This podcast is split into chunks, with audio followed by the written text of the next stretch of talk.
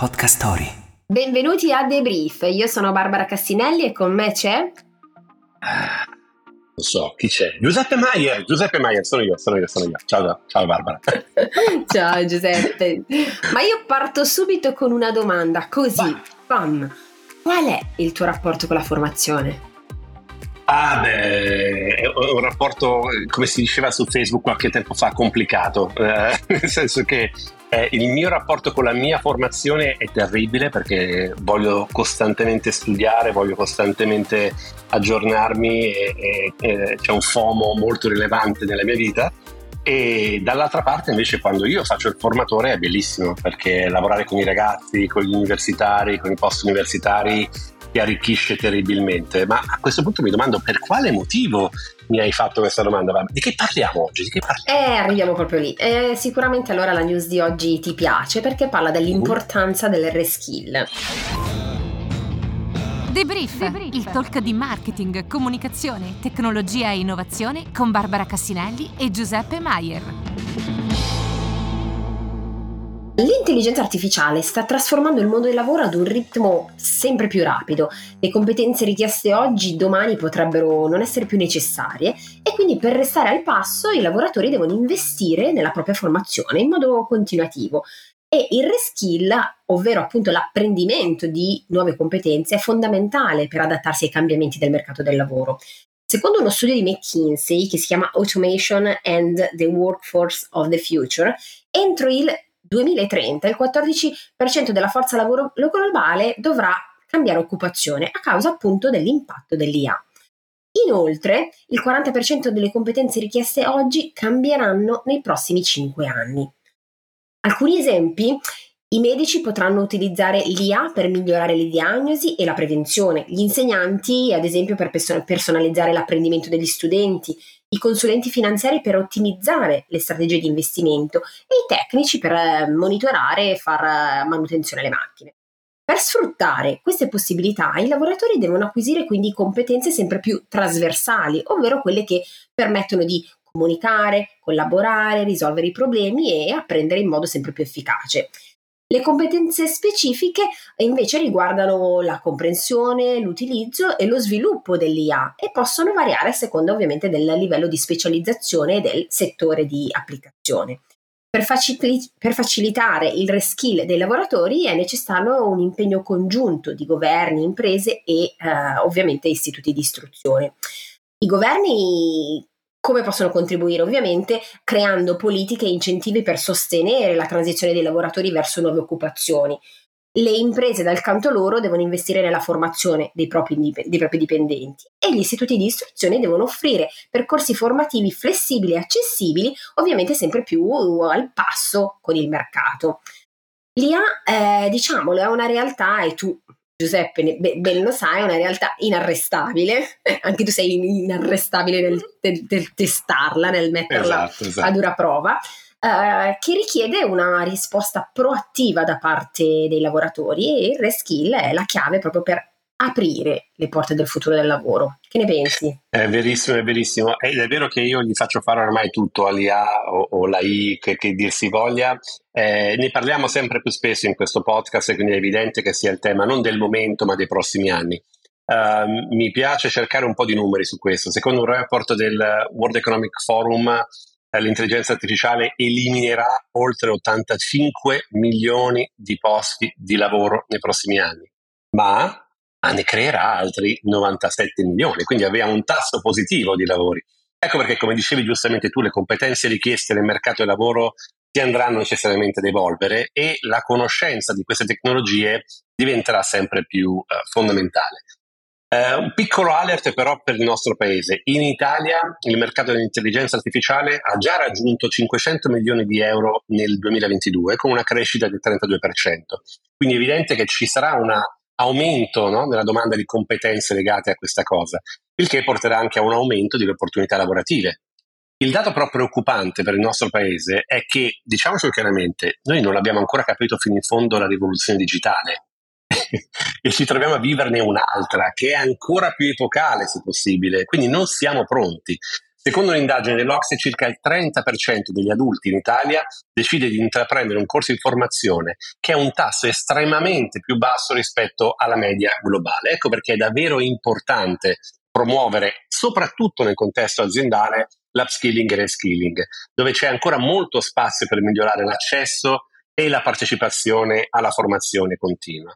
Questi sono temi fondamentali e per approfondire questi temi e capire come prepararsi al meglio al futuro del lavoro, abbiamo il piacere di avere qui con noi un, un caro amico eh, che è cofondatore e presidente di Talent Garden, è un'azienda che si occupa proprio di formazione digitale e di innovazione, e è con noi a Debrief Davide Dattoli. Benvenuto Davide a Debrief. Grazie mille.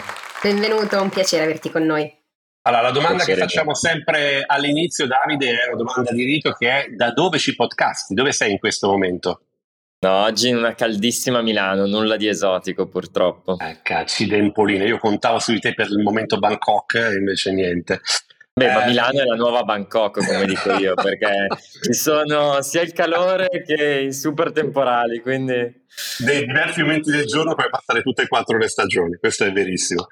Allora, io conosco Davide ormai da, da, diversi anni, però facciamo quelli seri che fanno un podcast serio, per cui ti, ti, chiederei di raccontarci un po' la tua esperienza, come sei arrivato a fondare Talent Garden.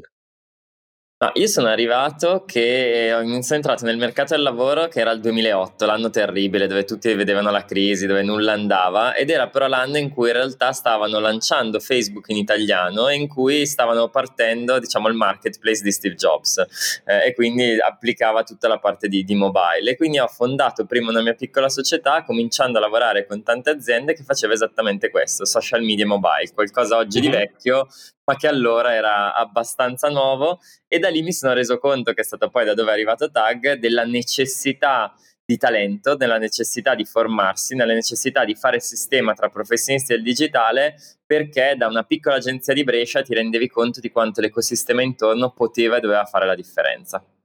E questo è secondo me molto interessante perché hai colto un'opportunità. Fra l'altro, eh, raccontavamo prima con Barbara di quanto sia buffo il fatto che oggi stiamo parlando dell'evoluzione dell'intelligenza artificiale quando ancora non siamo arrivati a chiudere quella del digitale, nel senso che manca ancora una digitalizzazione di base. E, e quello che Talent Garden nella sua evoluzione poi fa oggi tantissimo è proprio il tema della formazione, corretto? Corretto, noi l'anno scorso siamo arrivati a formare quasi 25.000 persone sulle wow. competenze digitali in tutta wow. Europa, eh, con l'idea del dire le aziende provano a implementare l'ennesima nuova tecnologia che è il CRM, la cosa, l'AI, eh, ma non hanno un'idea poi all'interno di avere le competenze per farlo. La nostra visione è dire dobbiamo aiutarle a eh, far sì che le loro persone sappiano di che cosa stiamo parlando, che loro abbiano gli strumenti per farle. La nostra fortuna è formare quasi 5.000 ragazzi ogni anno che eh, vengono da noi a formarsi per trovare un lavoro. Il 98% di loro trova un lavoro entro la fine del corso e quindi poi li aiutiamo a entrare con le aziende per far sì che vengano assunti, ma anche dire tu hai 20, 30, 40.000 dipendenti, ti aiuto a, a evolvere le tue persone, a far sì che non solo capiscano la tecnologia, ma la sappiano davvero utilizzare. Chiaro. E quindi Davide, uh, è un po' anche data ovviamente tutta l'attività, eh, il percorso che hai costruito con Talent Garden, che sei anche arrivato a scrivere il libro Sapere e Potere, che tu hai scritto con la collaborazione di, diciamolo, eh, Claudio Ubaldo Cortoni, nonché monaco bibliotecario eremita. Assolutamente sì, diciamo che l'idea eh, nasceva da due cose. Primo che negli ultimi anni, eh, avendo formato solo l'anno scorso 25.000 persone, abbiamo visto migliaia di persone passare eh, e, e, capire che in qualche modo venivano sempre in Talent Garden un po' a trovare la loro strada, no? cercare di capire, vedevano il cambiamento intorno a loro e, e cercavano di venire a dirci ok, ma io come faccio a trovare la mia strada? Come faccio a capire come questo cambiamento possa essere un'opportunità e non un rischio?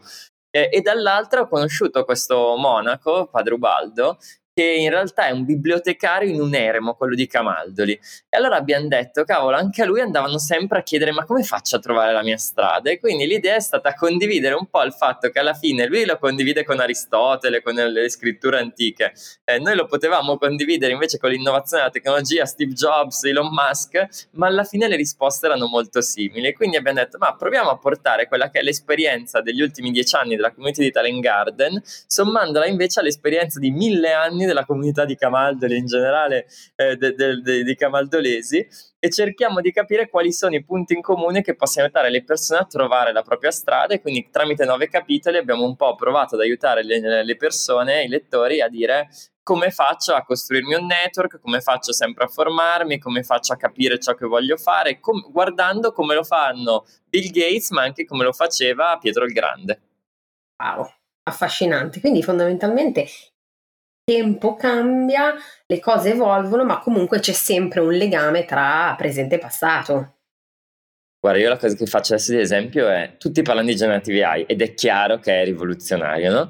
Eh, però nel momento in cui è uscita l'enciclopedia, parliamo di centinaia di anni fa, tutti erano eh, sconvolti dal fatto che tu potevi mettere un'intera biblioteca in pochi volumi e dicevano morirà la cultura, il cervello si spegnerà, non ci sarà più nulla. Ed è esattamente quello che diciamo oggi. Oggi guardando la posteriore sorridi perché dici guarda l'enciclopedia è una cosa meravigliosa ma non ha cambiato il mondo. Allora forse l'AI è vero che la cambia, ma in realtà in tutti i periodi storici nascono nuovi strumenti ma alla fine l'uomo si adatta e riesce a sfruttarli al meglio. Quello che dobbiamo imparare è imparare a imparare, perché la scuola di base purtroppo questa cosa non ce l'ha insegnata, ci dava come goal il fatto di avere una verifica, noi ci preparavamo, ci prepariamo soltanto per un obiettivo, quando la formazione non ha un obiettivo, è un percorso. Verissimo. E tu prima ehm, citavi, lo citi anche nel tuo libro, eh, Aristotele, appunto proprio come uno dei primi esempi di formazione continua. Quali sono i principi della sua filosofia che ritieni ancora più attuali e utili per il mondo di oggi? Guarda, noi davvero abbiamo scorso Aristotele, ma abbiamo scorso la storia di Pietro il Grande, abbiamo fatto la mela di Newton di quando si fa le domande, cioè abbiamo cercato di portare una serie di esempi che eh, Ubaldo, avendo costruito una, una, biblioteca antica da 12.500 volumi, ha, ha, provato a raccontare, no? Eh, e la cosa interessante è vedere che davvero i principi sono gli stessi. Pietro il Grande, quando diventa eh, uno dei principali, quando diciamo sta per prendere il potere in, in Russia, la prima cosa che fa è dice: Io voglio diventare carpentiere. Perché? Perché voglio capire come si fanno le cose per poi pensare di farle. E se ci pensate, quando Elon Musk passa e vende PayPal e poi si butta a dire devo fare SpaceX, lui si mette, va con gli ingegneri e cerca di capire come fare un razzo spaziale la, la grande differenza tra, tra, i due di fatto è soltanto che cambiano gli strumenti, ma alla fine poi il processo, l'approccio, la, la modalità, il formarsi all'estremo, l'avere le persone giuste intorno è sempre uguale. E la cosa che su questo mi impressiona tanto è che paradossalmente, se pensiamo all'esempio di Elon Musk, è solo attraverso l'approccio di un neofita che un'industria può veramente rivoluzionarsi. Se pensi a quello che erano le macchine elettriche prima di Elon Musk, erano il golf cart eh, ridicolo piuttosto che altre cose simili, ed è notizia di qualche giorno fa che Ford ha deciso ora di avere lo stesso plug della Tesla e quindi di realizzare veramente una rivoluzione all'interno di questa roba planetaria, proprio grazie al fatto che c'è stato qualcuno che si è messo da un approccio da neofita, di quello che non conosce e vuole imparare a costruire. No? Un neofita che però dall'altra decide di diventare davvero esperto di quello. Di Bill Gates dice, io se, legge- se voglio informarmi su un argomento leggo 10 libri su quell'argomento. Oh.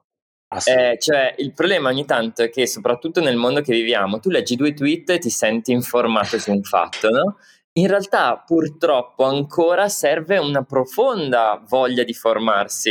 Uno dei capitoli che parliamo nel libro sono le routine cioè, noi pensiamo che ci formiamo per eh, divina cosa perché siamo bravi, ma è chiaro che ognuno di noi, preso da tutte le complessità della vita quotidiana, se non si mette dei momenti fissi dove poter imparare, non va da nessuna parte, non lo farà mai. Eh, certo. Nel libro proviamo a citare cose diverse. Io personalmente la cosa che faccio è cerco ogni mattina di prendermi un'ora, un'ora e mezza perché mi sveglio molto presto, dove cerco di leggere, cerco di informarmi, cerco di imparare. Qualcun altro lo fa il weekend, qualcuno lo fa... De- cioè, ognuno deve avere una cosa diversa, però una cosa bellissima che mi ha detto qualche settimana fa una mamma è io ogni sabato a pranzo eh, al tavolo a, tutti insieme, ognuno condivide cosa ha imparato quella settimana. I bambini wow. raccontano cosa hanno imparato a scuola, noi mi raccontiamo che cosa abbiamo imparato sul lavoro. La routine anche solo del dirsi che cosa ho imparato alla fine della settimana è fondamentale per costruire una cultura della, dell'apprendimento continuo apprendimento e, e, mi permetto di dire anche dell'eccellenza. Adesso non ricordo esattamente i numeri, ma mi sembra di ricordare che Pablo Picasso, se va a quantificare il numero delle opere prodotte, nella sua vita di fatto ogni giorno ne faceva almeno un paio. e dici ok, non saranno tutti il Guernica, però tecnicamente questa cosa, la, il fatto di avere una routine ti aiuta a migliorare costantemente. Eh, Davide, nel libro tu parli anche di ChatGPT. Barbara mi prende in giro costantemente perché ormai è diventato, non voglio estremizzare, ma in questo momento secondo me ChatGPT, o quantomeno l'intelligenza artificiale, è un 50% del mio quotidiano, cioè mi rendo conto che rispetto a prima ho veramente una, un copilota costantemente nella mia, nella mia routine quotidiana di lavoro. Quali sono secondo te le opportunità e i rischi che una tecnologia come questa rappresentano per la società e per il lavoro? È chiaramente la domanda del secolo. Io credo che nei prossimi tre anni eh, ci sia un'opportunità enorme esattamente per quello che dici tu, per avere un copilota che ci aiuta a lavorare meglio, essere più efficienti. A, a, a, noi per primi nella nostra vita privata abbiamo una quantità di cose che ripetiamo, che rifacciamo, che, dobbiamo, che non hanno senso, dove un copilota ci può aiutare a migliorarle. Eh, uh-huh. Nel lungo termine è, è, è, molto impattante e di sicuro avrà un impatto importante sulla società e i suoi sviluppi. La verità è che nessuno di noi eh, sa quale, cosa succederà davvero e secondo me qualsiasi previsione poi rischia di essere davvero vuota. Io quello che provo a fare, che ti faccio un rimando storico, uh-huh un'intervista bellissima che ho sentito l'altro giorno, diceva, se volete, il web ha democratizzato l'accesso all'informazione. Tutti avevano accesso a tutte le informazioni. Il web 2.0 ha democratizzato la produzione dei contenuti. Non c'erano più soltanto dei media che dicevano tutto, ma ognuno diventava produttore di contenuti. E questo è quello che eh, abbiamo detto tutti per gli ultimi vent'anni. Qual è la vera sfida del dove siamo oggi? Chiamiamolo web 3, chiamiamolo come vogliamo dell'AI. Il fatto che si sta democraticizzando l- il tema delle competenze. Io posso fare un video senza essere un videomaker. Posso pensare di fare una fotografia di genere senza saper usare Photoshop. Cioè tutti possiamo avere accesso a qualsiasi capacità con un copilota come questo. Quello che però fa ancora più la differenza è che noi dovremmo essere bravi a fare hard thinking and hard learning. Cioè dovremmo mm-hmm. sempre di più essere bravi ad essere profondi, perché saper fare e saper chiedere le cose giuste a ChatGPT e tutte le piattaforme di AI è molto più importante. Se tu fai una domanda stupida, ricevi una domanda stupida. Se garbage in, garbage out. Esattamente, cioè se sai fare domande intelligenti, eh, quindi la nostra capacità di pensiero diventa ancora più importante. Vabbè, lo dico, lo ammetto, adesso faccio l'upgrade, farò chat GPT a pagamento perché devi sapere Davide che prima stavamo discutendo io principio proprio, cioè poi sono capricorno, dura come il... No, non lo voglio pagare, ok. Davide mi ha convinto, visto Giuseppe? Ma chat GPT ragazzi è il 3% del generative AI, eh, dobbiamo sempre ricordarci. Sì, diciamo che la, la cosa che per me è interessante su quell'aspetto lì è proprio quello che hai detto adesso Davide, no? cioè il fatto di eh, metterci nella condizione di capire perché mi serve, che non è qualcosa che ti insegna nessuno, nel senso che l'unico modo per capirlo fino in fondo è provarlo, testarlo, capire quali sono i limiti, quali sono le opportunità. Facevo l'esempio prima Barbara che mi sono trovato per motivi di lavoro a dover analizzare diversi PDF estremamente lunghi. Ovviamente questa analisi va fatta, ma il fatto di poter avere una uh, predi, mh, mm, predigestione, non so come dirla diversamente, per cui carico il file, gli chiedo, gli chiedo io, non di farmi una sintesi, di farmi un focus su quelle tematiche che per me sono rilevanti, eh, apre una marea di orizzonti a quello che si potrebbe fare domani. Eh, un caro amico mi ha fatto l'esempio del, ti ricordi quando, e Davide, non so, tu sei un po' più giovane di me, quindi forse non ricorderai quel momento storico, ma alla fine degli anni 90 c'erano centinaia di siti di e-commerce Oggi diciamo che l'e-commerce si chiama Amazon e la situazione probabilmente sarà simile nei prossimi anni, nel senso che oggi ci sono 250 possibili piattaforme per text to text, text to image, image to image e via dicendo. Domani si creeranno delle piattaforme un pochino più, più strutturate. Anche se vi devo condividere che settimana scorsa ho sentito un talk molto interessante a Londra in questo evento internazionale e c'era questo, questo, personaggio che è uno diciamo, dei grandi guru del, del, mondo AI che diceva oggi noi tutti stiamo pensando che esista l'AI. L'AI non esisterà almeno nel, nel breve perché esisteranno centinaia di AI. L'AI specializzata diventerà il frutto, poi a un certo punto si creerà un cappello che di fatto mischierà diverse AI e li mette insieme.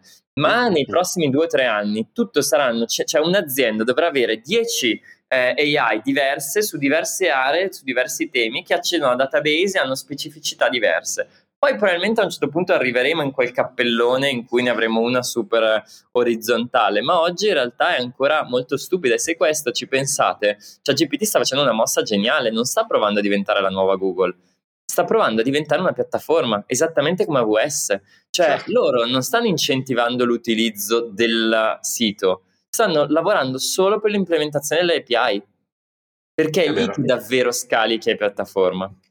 Infatti, utilizzando GPT da desktop, la cosa interessante sono i plugin. Cioè, quello che la gente che usa GPT pubblico non capisce fino in fondo è che il valore vero sta nell'utilizzo del plugin, nell'utilizzo del code builder che hanno rilasciato, ma adesso non andiamo troppo nel dettaglio. No, no, infatti adesso intervengo io per spostare un pochino l'asse della conversazione da un'altra parte. Uh, Davide, tu investi personalmente anche in altre startup, mondo lifestyle, educazione, ne cito qualcuna, correggimi se, se sbaglio, Will Media, We Road, Bending Spoons, in vari paesi.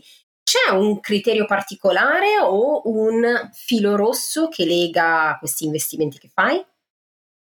Ma guarda, la mia fortuna negli ultimi dieci anni in Talent Garden è di aver visto passare degli imprenditori incredibili che hanno costruito startup incredibili, no? E, e tutte le volte quello che mi appassiona è questa loro uh, missione che hanno dentro, che non è il voler fare business, voler fare, poi ovvio che c'è anche quello, ma alla fine la missione del dire voglio cambiare le cose, voglio fare la differenza.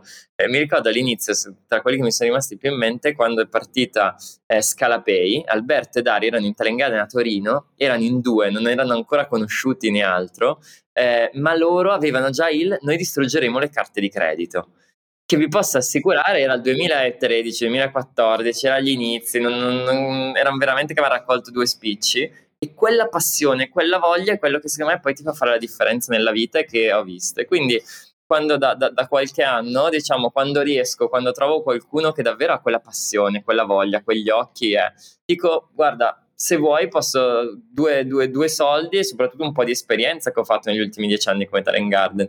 E la cosa bella non è soltanto investire per un ritorno economico, ma è per davvero stare vicino a persone che secondo me cambieranno il loro settore, il, la loro visione. Eh, quando è uscito Alessandro di, di, di, che poi ha fondato Will, eh, di fatto aveva questa idea del voglio cambiare il mondo dei media, no? E Will ha costruito nel giro di meno di tre anni una cosa secondo me incredibile. Alessandro è stato bravissimo, prima con Imen, poi da solo, di fatto a cambiare come si faceva racconto sui social, non solo di spam, ma costruendo proprio un media di estrema qualità.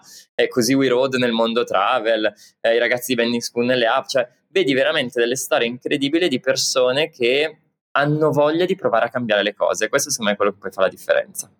E, e che sicuramente arricchisce anche di più te come persona che poi si trovi in mezzo quasi a dover... Eh, a creare magari anche connessioni, immagino. La cosa interessante è che tu non, sa, non, hai solo Talent Garden, ma sei anche coinvolto in Teleton Foundation, in Digital Magics, anche in una società che conosco vagamente che si chiama B, io e Barbara conosciamo vagamente che si chiama B, però non vorrei andare qui per non urtare la sensibilità di nessuno. Invece ti volevo chiedere come valuti il livello di innovazione e di digitalizzazione del sistema educativo italiano rispetto agli altri paesi, perché tu sei nella fortunata condizione di poter appunto vedere anche cosa succede in altri, in altri mercati, europei soprattutto. Guarda, ne parlavo ieri con un carissimo amico che anche lui si occupa di education e dicevamo, se voi pensate oggi, la scuola di Elon Musk, l'asilo dove Elon Musk manda i figli a San Francisco, si basa su un mix tra il modello Montessori e il modello Reggio Emilia. Cioè i modelli educativi principali a livello internazionale e globale sono tutti e due partiti dall'Italia. Quindi l'Italia ha avuto nel, nella formazione dell'infanzia una delle scuole di pensiero più alte da cui poi si è evoluto un pochino tutto.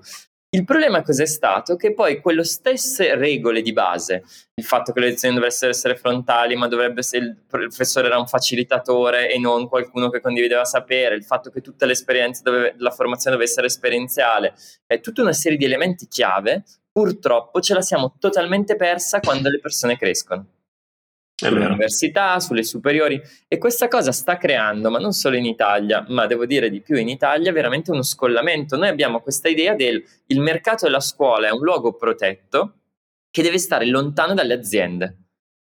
Noi quando abbiamo eh, costruito Talent Garden abbiamo detto dobbiamo costruire un'accademia. Un'accademia vuol dire un luogo dove se la pensiamo al passato metteva insieme il luogo dove ti formavi e il luogo dove mettevi a terra le tue competenze. Quindi il mondo delle aziende, il mondo della formazione devono essere totalmente connessi tra di loro. Deve esserci non, non più una disconnessione, anche perché se tu cambi quattro volte il tuo lavoro, non puoi avere momenti in cui ti formi e momenti in cui lavori. Devi pensare che durante il lavoro continui a formarti e le aziende devono diventare il principale luogo di formazione del futuro, perché l'università da sola, a prescindere da tutto, non ce la può fare.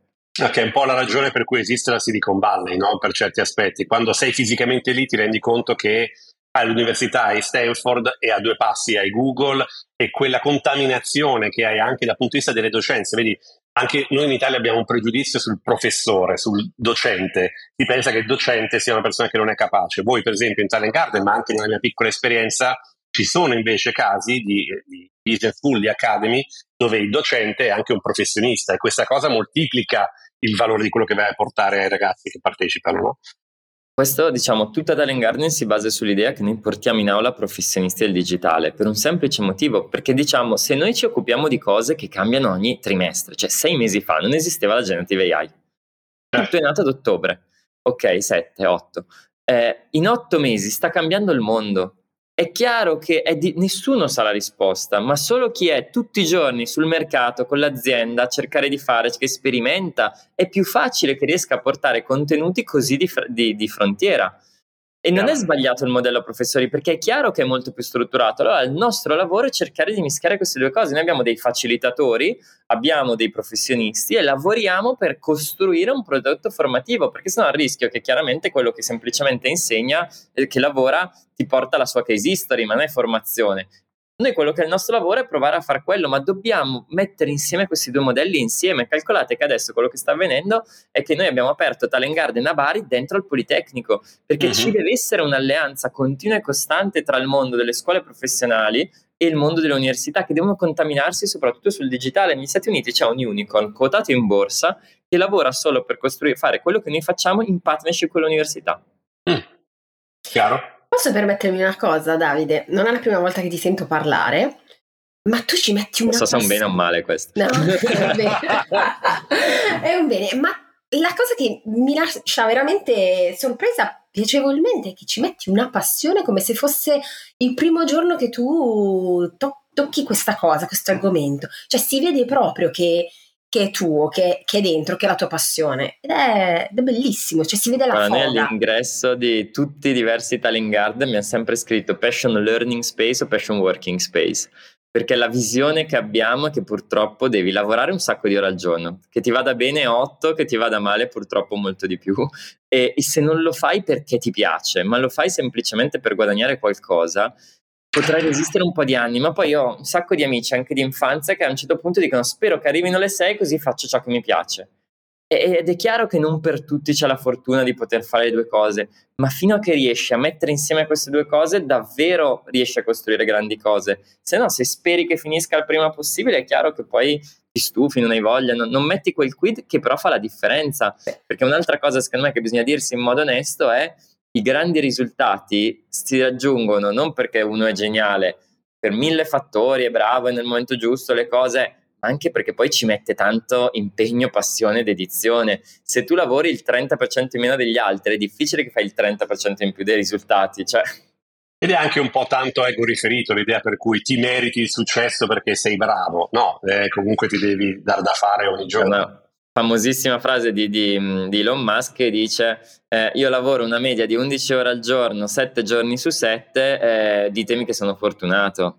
Esatto, esatto. Però qua mi fa pensare a una cosa anche quando si parlava prima di formazione, uh, mi rimanda alla responsabilità dell'individuo, cioè nel senso anche quello che dicevi tu, cioè io lavoro fino alle 5, fino alle 6, poi faccio quello che mi piace, sì ok, ma è una tua responsabilità anche riuscire a trovare il connubio giusto, ma come è una tua responsabilità anche la parte della formazione, perché a volte io vengo da una realtà aziendale dove ci sono stata diversi anni, più volte ho sentito dire eh, ma la mia azienda non mi fa formazione, mi fa capito, ma ci sono diversi mezzi, diverse opportunità o tantissime opportunità anche gratuite dove sei tu in prima persona. Quindi secondo me a volte, ecco, diamo forse un po' più la colpa a dei fattori esterni piuttosto che, come dire, prendere le redini e assumerci le proprie responsabilità. Non ho tempo, non ho soldi, non me, non me la danno, ok, come concetto. Beh Il problema vero è, eh, no, no, non è la risposta, non, è una bellissima scusante che ci diamo ed è vero, nessuno di noi ha tempo,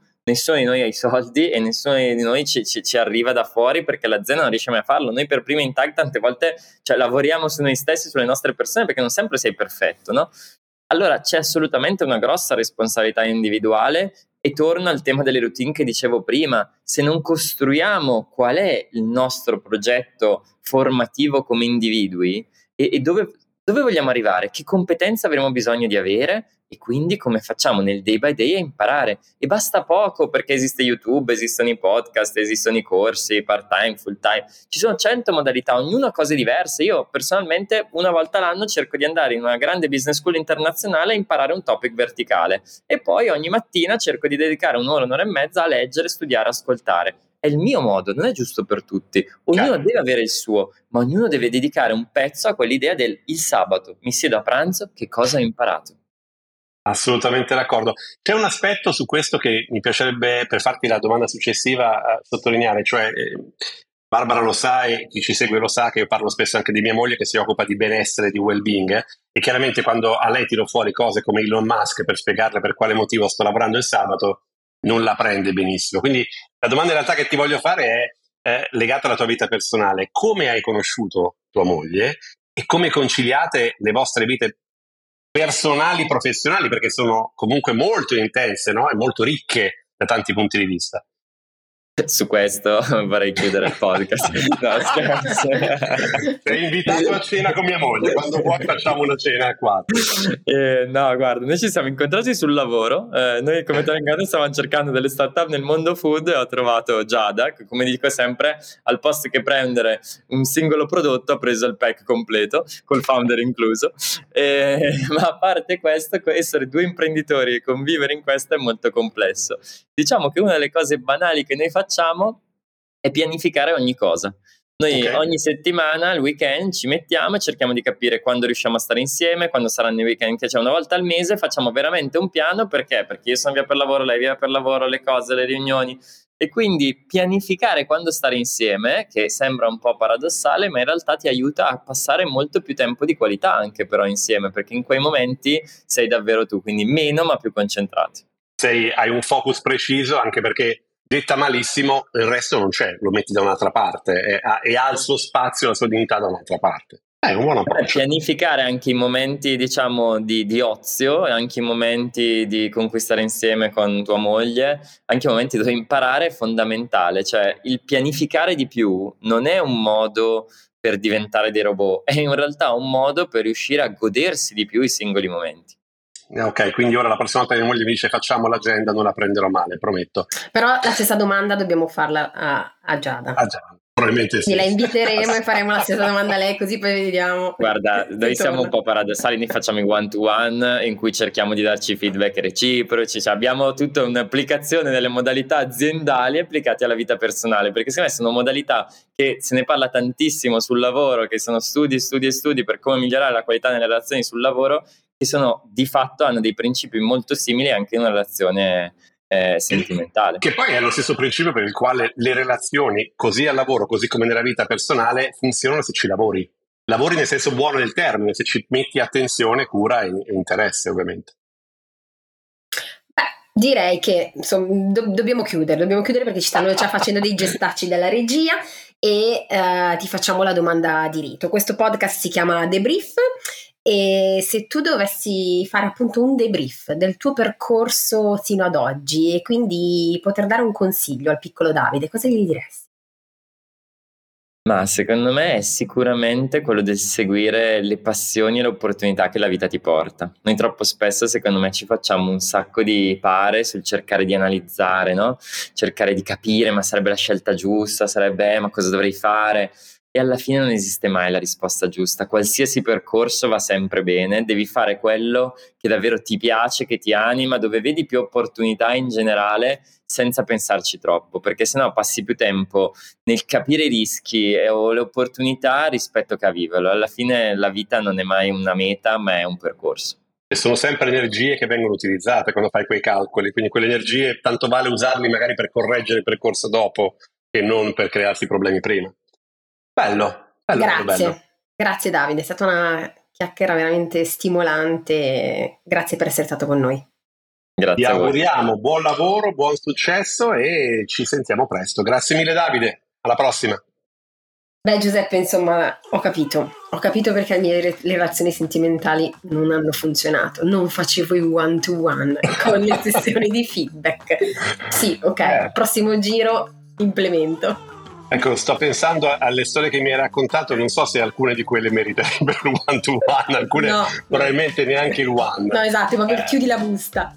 Chiudi la busta, Maria, non posso farcela. No, devo dire che mh, mm, è, è, sempre, è, sempre, ricca uh, la conversazione che facciamo a debrief con uh, Davide, è stata particolarmente formativa, oltre al fatto che come dicevi tu giustamente c'è una passione che lui mette nelle cose che racconta, per cui si capisce che ci crede profondamente ma diciamo così, dovendo tornare indietro, rifarei tutte le interviste sulla vita personale di Davide, che secondo me ci sono molti altri aspetti da approfondire, quindi magari lo invitiamo a cena con mia moglie, se vuoi venire anche tu ovviamente, ma la parte che mi ha colpito è questa cosa dell'agenda, del fermarsi, del pianificare, non per rendere freddo il momento dello stare insieme, ma proprio invece per dargli il giusto valore e nessuna possibilità di distrazione. Questo è, è un elemento che mi porto a casa. Sì, sì, sì, sì, assolutamente. E mi sento anche di suggerire Talent Garden. Io, Davide, lo utilizzerei anche per fare la promozione. C'è talmente entusiasmo e passione che secondo me le subscription, boom, boom, boom, palla. Bene, questo è tutto per oggi. Ringraziamo ancora Davide Dattoli per la sua partecipazione. L'episodio di oggi è stato curato da Francesca Silvia Loiacono, Lorenzo Zanino è l'executive producer, Matteo Virelli è il chief sound officer. Se ti piace quello che hai ascoltato, please scarica l'app Podcast e fai follow, download and subscribe per ricevere ogni settimana un nuovo episodio di Debrief su Spotify, Apple Podcast o dovunque ascolti i tuoi podcast. Ciao Giuseppe! Ciao Barbara! Debrief è una produzione di Podcast Story, la prima podcast factory italiana. Scarica l'app per non perdere altri interessanti podcast.